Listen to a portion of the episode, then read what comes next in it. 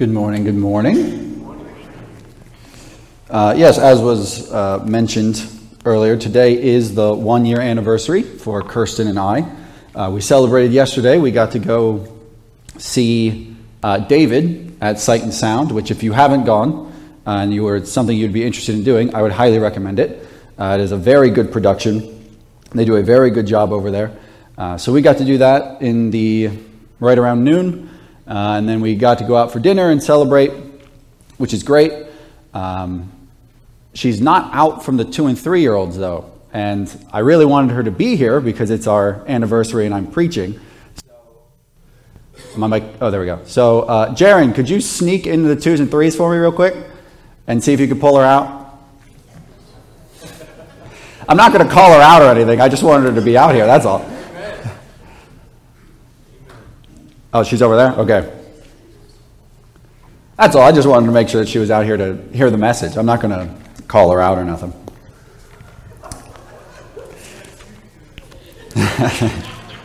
well, I'll, draw everyone's attention uh, elsewhere. So, you would think, with it being uh, my first anniversary of being married and me preaching, that I would be speaking on marriage or family or love or something like that.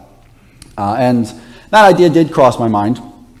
But something uh, that also came up, and usually when it comes to deciding what I'm going to preach on, I kind of just ask the Lord for guidance and then I leave it up to Him to kind of put ideas in my head. And it just so happened that one of the teens, and it's not one of the teens that's here, so I'm not going to call out any of them either. Uh, one of the teens that goes to the youth group sent me a message, and it's a probably the most common question I have received in ministry from teenagers, uh, bar none. And it always goes kind of along the lines of this. I'll use the example they use in the question. Uh, say someone is a Christian, and then they go and they, uh, usually it's do something really bad. Um, in this specific example, it was they go and rob a bank. Would they go to hell?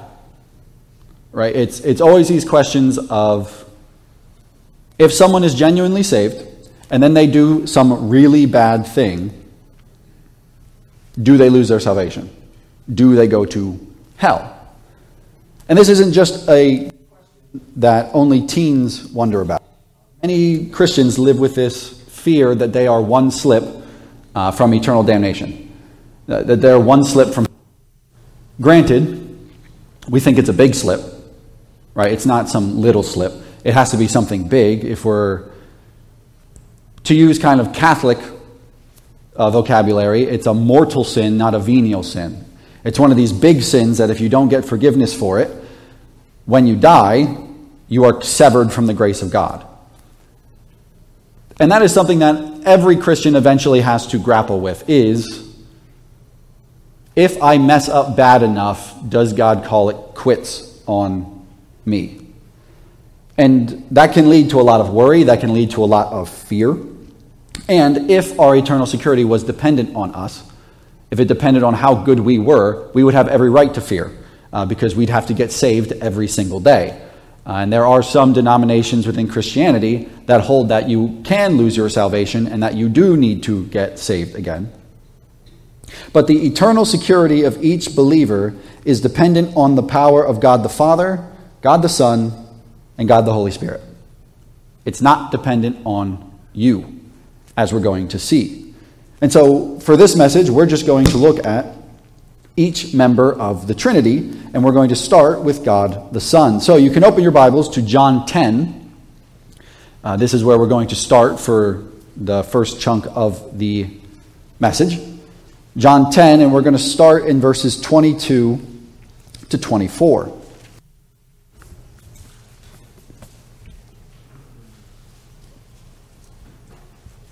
So, John 10, verse 22. At that time, the feast of the dedication took place Jerusalem. Oh my, I am cutting out. Right. At that time, the feast of the dedication took place at Jerusalem. So, this phrase, at that time, is a time marker in the passage. If you think of the book of John as a movie, this is a scene change. This lets you know that the scene has changed at that time. You see this when you see words like then or after. Because between verse 21 and between verse 22, even though we don't see it, two months have passed. Verse or chapter 10 and the preceding verses even before that took place at the Feast of Tabernacles. We read in verse 22 that it is the time of the Feast of Dedication. We actually know what this one is. You may be somewhat familiar with it. We would call Hanukkah. Uh, this is the Jewish celebration of Hanukkah when the Maccabees cleansed the temple after uh, Antiochus Epiphanes and the Romans desecrated it. So about two months have passed. It's now winter, as we also see in the text from verse 23. It was winter, and Jesus was walking in the temple in the portico of Solomon. So, in order to understand what we're about to read, it helps to have a little context. So, still staying in John 10, we're going to go back to verse 1. Because Jesus uses a very important illustration for the text later on in John 10. John 10, verses 1 to 5. Truly, truly, I say to you, he who does not enter by the door into the fold of the sheep, way, he is a thief and a robber. But he who enters by the door is a shepherd of the sheep. To him the doorkeeper opens, and the sheep hear his voice, and he calls out his own sheep by name and leads them out. When he puts forth all his own, he goes ahead of them, and the sheep follow him because they know his voice. A stranger they simply will not follow, but will flee for him, because they do not know the voice of strangers. So Jesus is using, as he often does, a figure of speech to teach. And he talks about a shepherd, a doorkeeper, and some sheep. So this is something you can see even to this day, but especially at the time of Jesus. Uh, if you're a shepherd with your sheep out in the pastures, uh, and something comes up, you need to go do something, uh, some emergency happens, just nighttime and you're going to bed, they had what were called courts. Uh, they were basically four stone walls without a ceiling, and there was a designated doorkeeper, and that is where shepherds could bring their flocks. They would be stored safely for a time. They would go do their thing, whether that's sleep or some emergency or whatever, and then they would come back and they would be able to call their sheep out. Now, the shepherd knows his sheep, and the sheep know the shepherd, which is very good because some of these courts were huge.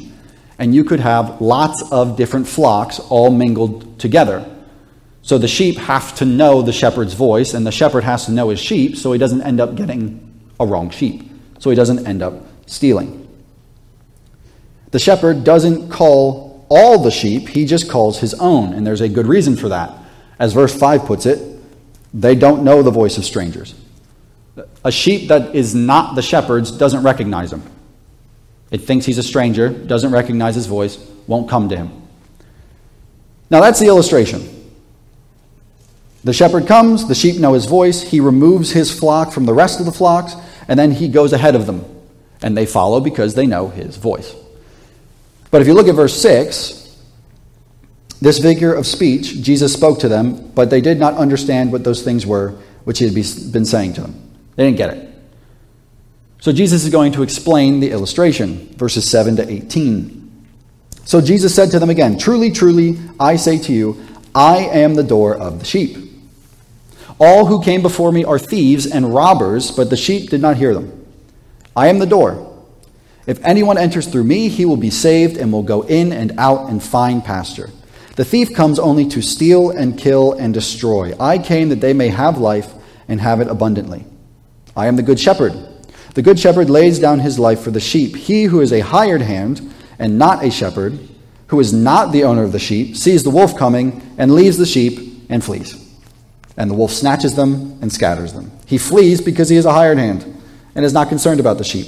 I am the good shepherd, and I know my own, and my own know me. Even as the Father know, knows me, and I know the Father, and I lay down my life for the sheep. I have other sheep, which are not of this fold. I must bring them also, and they will hear my voice, and they will become one flock with one shepherd. For this reason the Father loves me, because I lay down my life so that I may take it again. No one has taken it away from me, but I lay it down on my own initiative.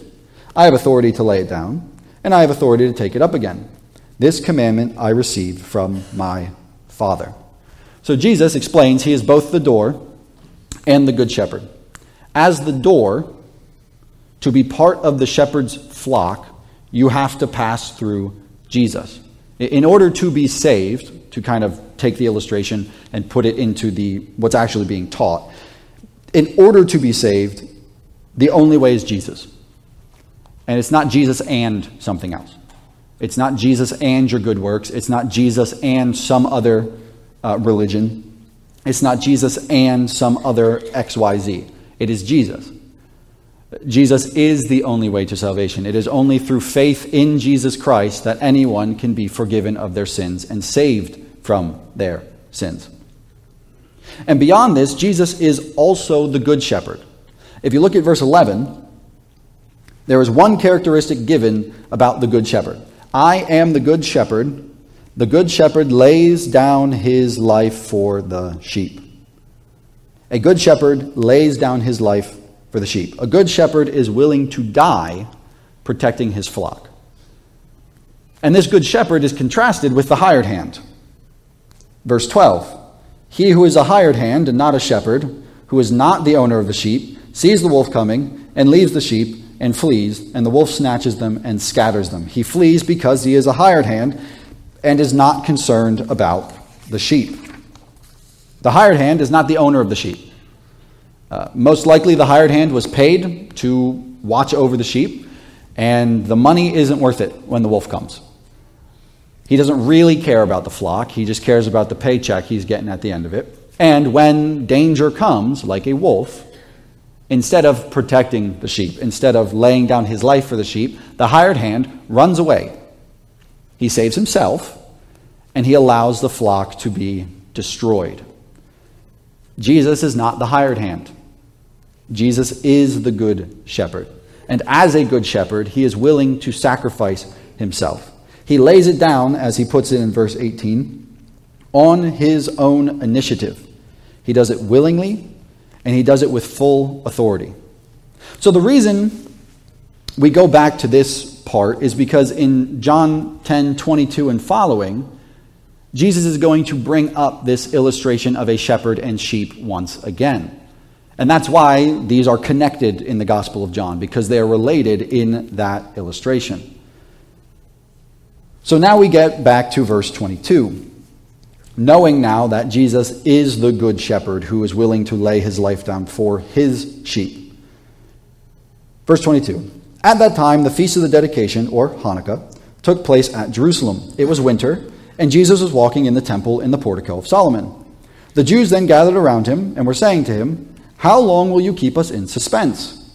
If you are the Christ, tell us plainly. So, Jesus is in a conversation with the Jews, and they are being very straightforward, uh, uncharacteristically so, almost. Very simple. If you're the Messiah, tell us. If you're, if you're the anointed one, just say so. And Jesus' answer is very interesting in verse 25. Jesus answered them, I told you, and you do not believe. The works that I do in my Father's name, these testify about me. Jesus' answer is, I already did tell you I'm the Messiah. And you might be wondering, okay, where's that? Well, if you go to John 8, so you just go two chapters back, verses 56 to 59, we get to the end of a conversation Jesus is having earlier in the narrative. Verse 56 Your father Abraham rejoiced to see my day, and he saw it and was glad. So the Jews said to him, You're not yet 50 years old, and have you seen Abraham? Jesus said to them, Truly, truly, I say to you, before Abraham was born, I am. And they very clearly understood what Jesus was trying to communicate because their response in verse 59. Therefore, they picked up stones to throw at him, but Jesus hid himself and went out of the temple. Jesus claims the covenantal name of God. When God, in discussion with Moses, is asked, What's your name? God gives him the name I am. Jesus takes that on himself. Before Abraham was, I am. And it's not like the meaning got confused because they were going to stone him on the spot for blasphemy. They clearly understood what Jesus was getting at by claiming to be the I am. Jesus also though points to his works back in verse or back in chapter 10. The works that I do in my Father's name these testify of me. This is very similar to when someone else had a question about Jesus' messiahship, although it wasn't an enemy, it was a friend. It was John the Baptist. In Matthew 11, verses 2 to 5, we read this. Now, when John, while imprisoned, heard of the works of Christ, he sent word by his disciples and said to him, Are you the expected one, or shall we look for someone else? John's having some doubts. Well, verse 4 Jesus answered and said to them, Go and report to John what you hear and see. The blind receive sight, the lame walk, the lepers are cleansed, the deaf hear, the dead are raised up, and the poor have the gospel preached to them. So even when his own friend and actual cousin asked, Are you the Messiah? Jesus already points to his works and says that these are enough to prove my messiahship. So Jesus already made the announcement that he's the Messiah. He, he already made himself equal to God. He already took on the name I am. He already proved it through the many, many, many, many, many miracles that he did, fulfilling these Old Testament prophecies about the Messiah. And yet, they don't believe. Why? Well, verse 26. But you do not believe because you are not of my sheep. It's that simple. They don't believe because they're not his. Remember, the sheep know the shepherd's voice, and when the shepherd calls, they respond. These are of a different flock. These are not Jesus' sheep. So they will not believe. They will not respond. If they were of Jesus' flock, they would come to know Jesus as Messiah. They would come to have faith in Jesus. And as a side note, if there is someone in your life that you have been spending years trying to reach for Christ and it is just like slamming your head against a wall, while I am not encouraging you to give up on them or to stop praying for them because we cannot know who is of Jesus' sheep and who is not, there is a very real possibility that they will never come to know him because they don't know him. Jesus calls with his voice, and they aren't his sheep, and they don't know him, and so they won't come. Now, that's not to say, again, give up, because we are called to give the gospel to everybody, and we are called to pray for the unsaved. So if you have someone you've been trying to reach for years and years and years, keep going. But do realize that not everybody is included in Jesus' flock. Not everybody will hear the call of the Good Shepherd and respond. Then we get into verses 27 and 28. You do not believe because you are not my sheep. Verse 27 My sheep hear my voice, and I know them, and they follow me and I give eternal life to them, and they will never perish, and no one will snatch them out of my hand. Jesus' sheep hear his voice and they follow him. That's how he knows who are his sheep. That's how we know who his sheep are. They will follow him. And we would know them today as, well, Christians. Anyone who has put their faith and trust in Jesus Christ for salvation. Anyone who upon realizing the problem that they have with God, that God is holy and they are not, and they have separated themselves from God and broken their relationship with God, and they now deserve all of the punishment and wrath God can pour out on them. And realizing that they can't do anything on their own to solve that problem when they hear of the good news of Jesus Christ. That he, as the Son of God, came to earth, lived a perfect life, died on a cross, and shed his blood to pay that price for your sin so that you could have a right relationship with God. When they hear that, his sheep follow. And those of us who have made that decision to trust Jesus Christ as Savior, as enough to have our sins forgiven, are of his sheep. Jesus knows his sheep and his sheep follow his voice. we know from other passages in the New Testament that those who are going to be saved have been determined before the creation of the world. And we also know that it is a personal choice to come to salvation. And this is really what we see here in this passage. The shepherd calls to his sheep, and he knows who his sheep are, and that they will respond, and the sheep follow him. It is both God's sovereignty and human free will. And now that they are his sheep and they follow his voice, they get eternal life. And all they have to do is be perfect little sheep, and they will stay in the flock. Now, all the sheep have to do is make sure they stay right next to the shepherd and never do anything wrong, and they will get to stay in the flock. No. It is not dependent on the sheep, it is dependent on the shepherd. A Christian salvation isn't something the Christian is responsible for securing. It is not something that you have to hold with white knuckles and gritted teeth your whole life, hoping that you don't mess up bad enough that you lose it. That is nowhere in Scripture. What is in Scripture is this verse 28 I give eternal life to them, and they shall never perish, and no one will snatch them out of my hand.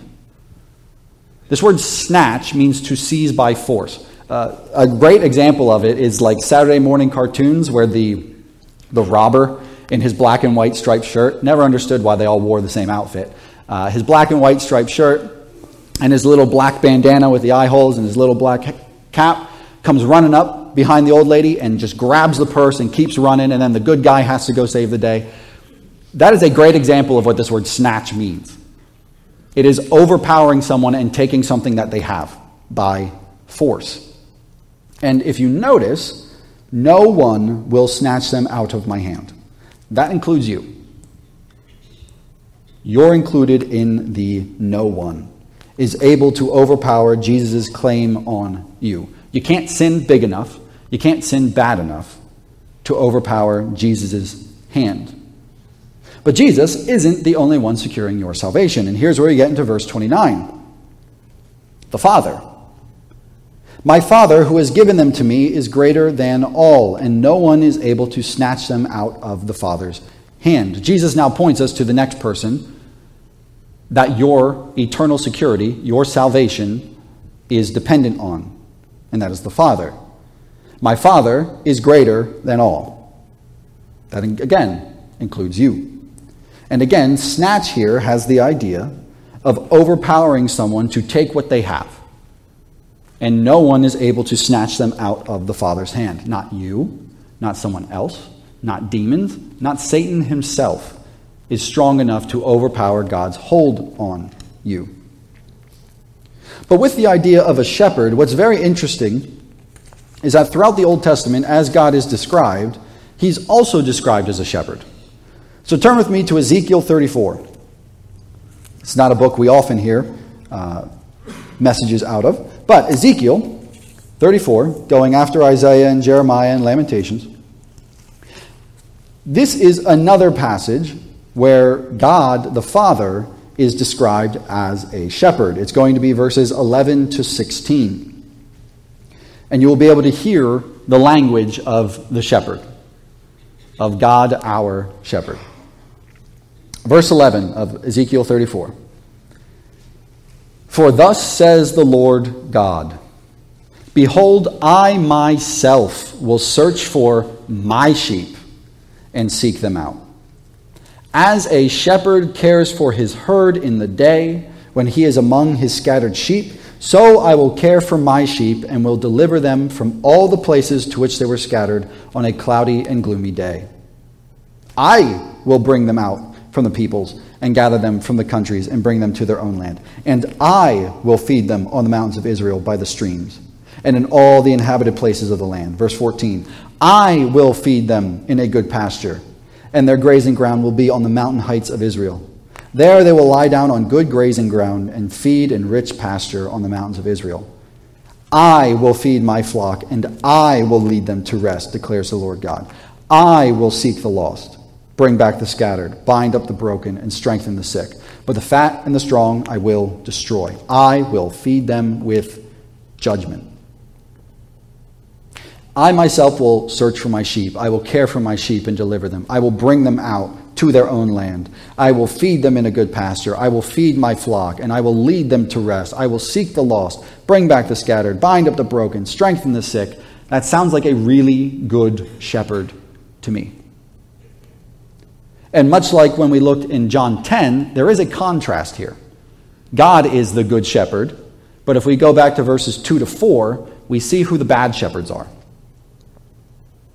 Son of man, prophesy against the shepherds of Israel. Prophesy and say to those shepherds, Thus says the Lord God, Woe, shepherds of Israel who have been feeding themselves. Should not the shepherds feed the flock? You eat the fat and clothe yourselves with the wool. You slaughter the fat sheep without feeding the flock. Those who are sickly you have not strengthened. The diseased you have not healed. The broken you have not bound up. The scattered you have not brought back. Nor have you sought for the lost, but with force and with severity you have dominated them. These are the bad shepherds.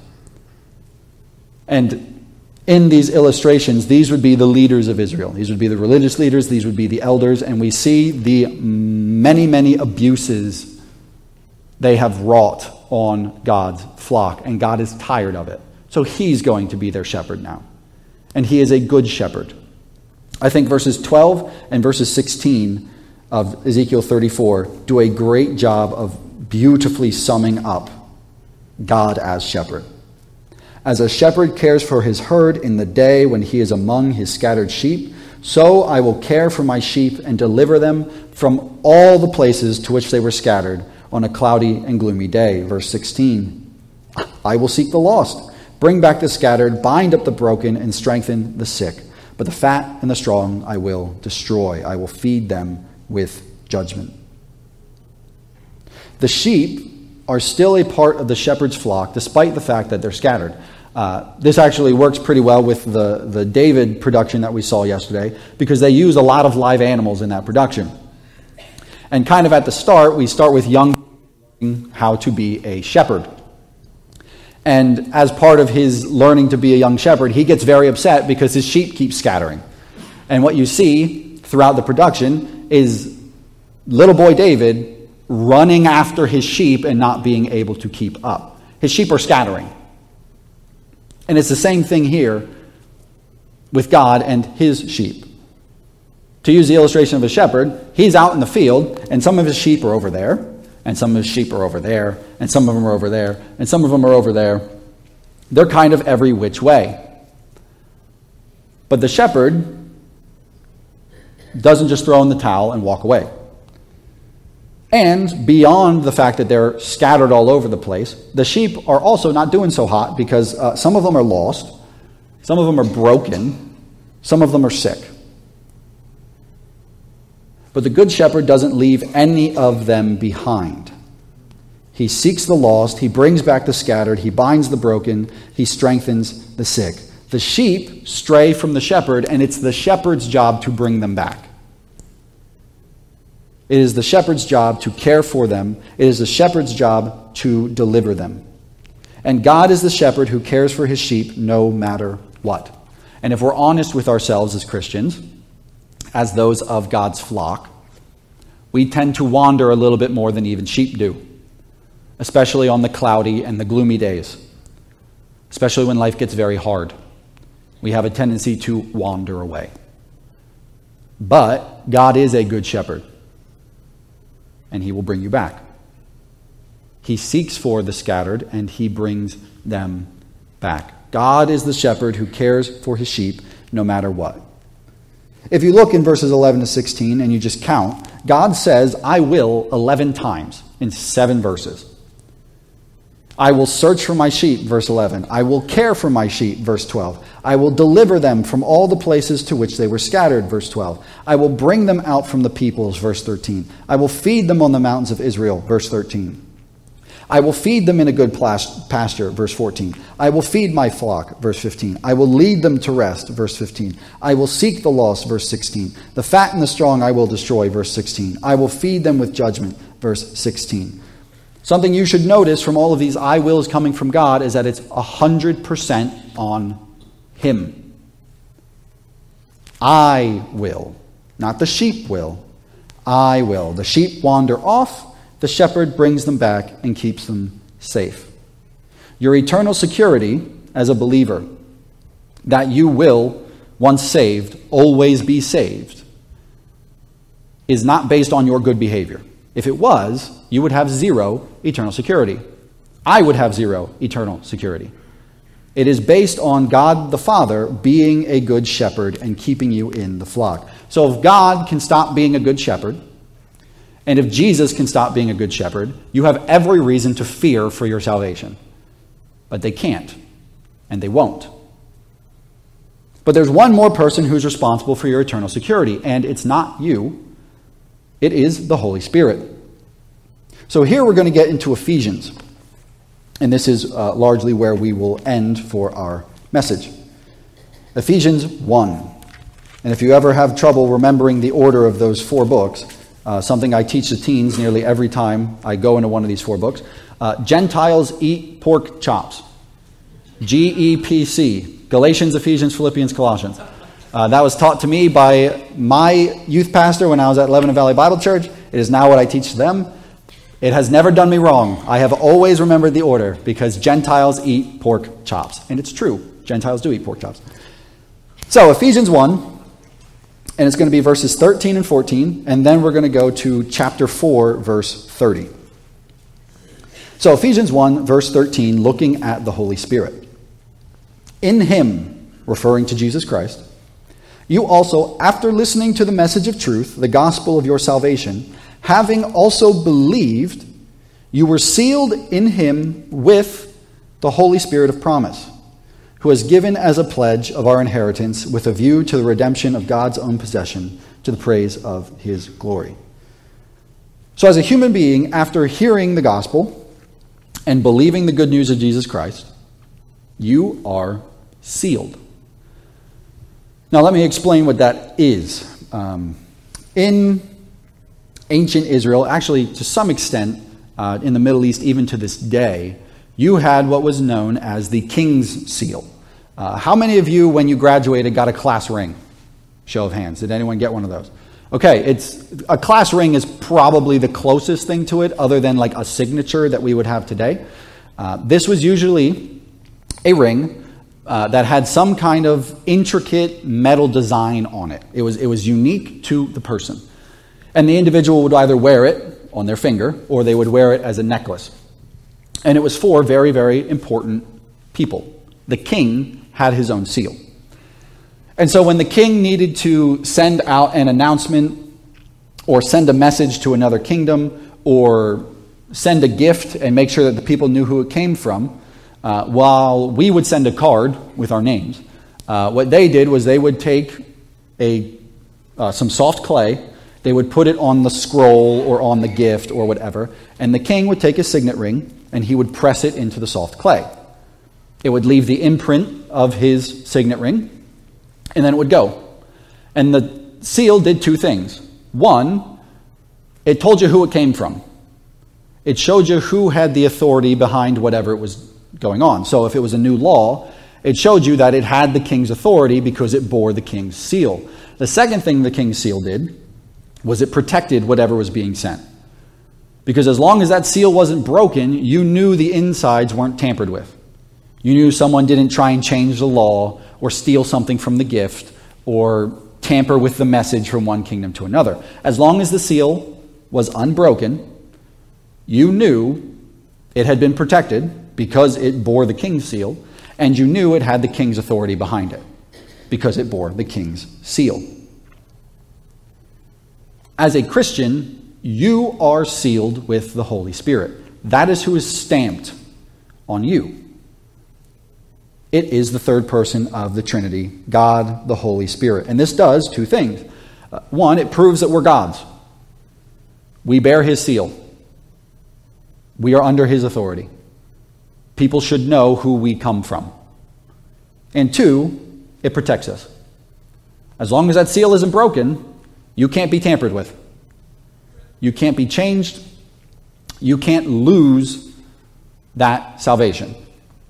And because the Holy Spirit is the seal, much like the good shepherds of God the Father and God the Son, nobody has the power to break that seal. That seal remains unbroken because it is the Holy Spirit who is the seal. Now, beyond that, we also see in verses uh, 13 and 14 that the Holy Spirit is our pledge.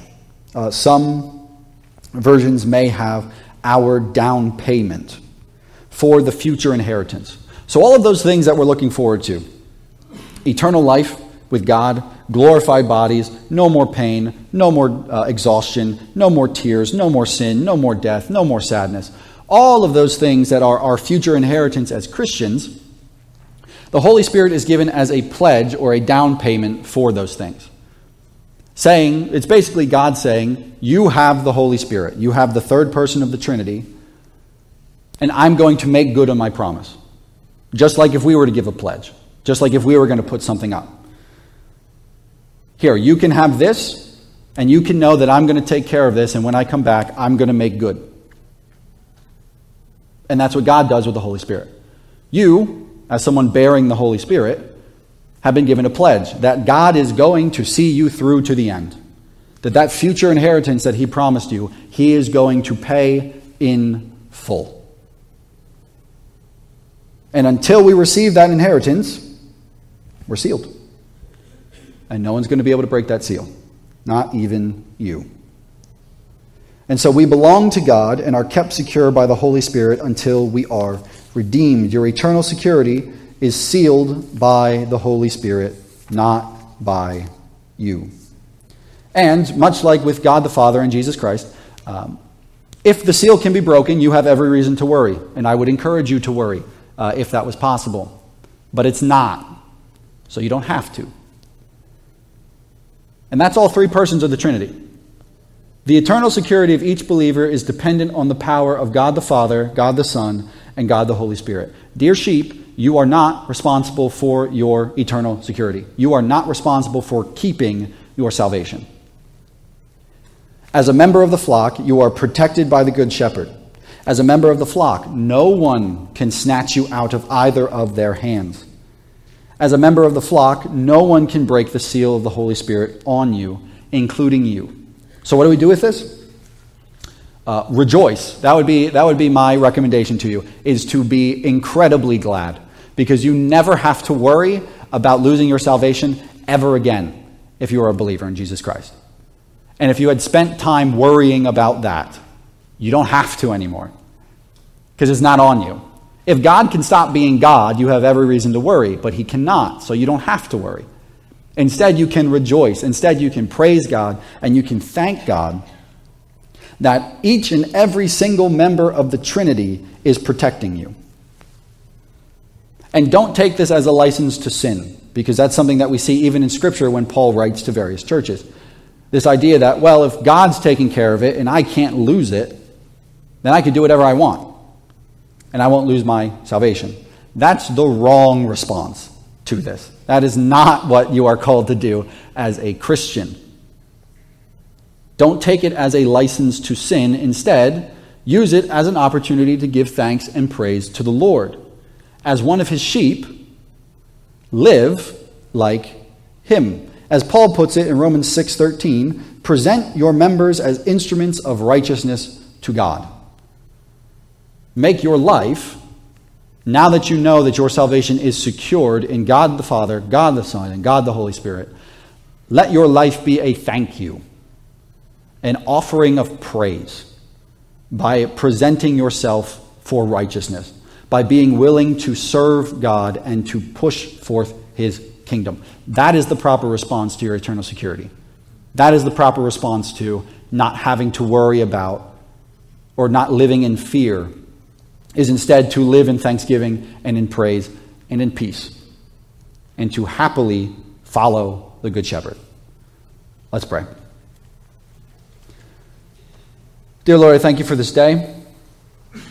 I thank you for another day that you've given us. I thank you for your word.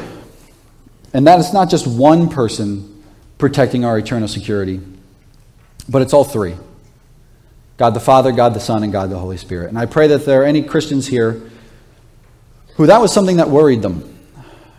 They worried that they were one misstep from being cut off from you, from being lost forever.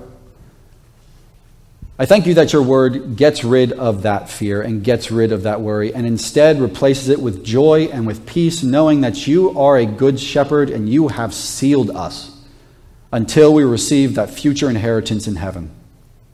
Let that be a comfort to us. Let that give us peace.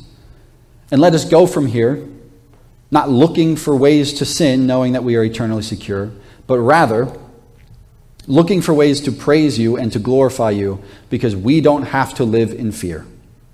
We don't have to live in worry. Encourage us to live in praise and live in thanksgiving to you and the work that you continuously do in our salvation. I pray all these things in your name. Amen.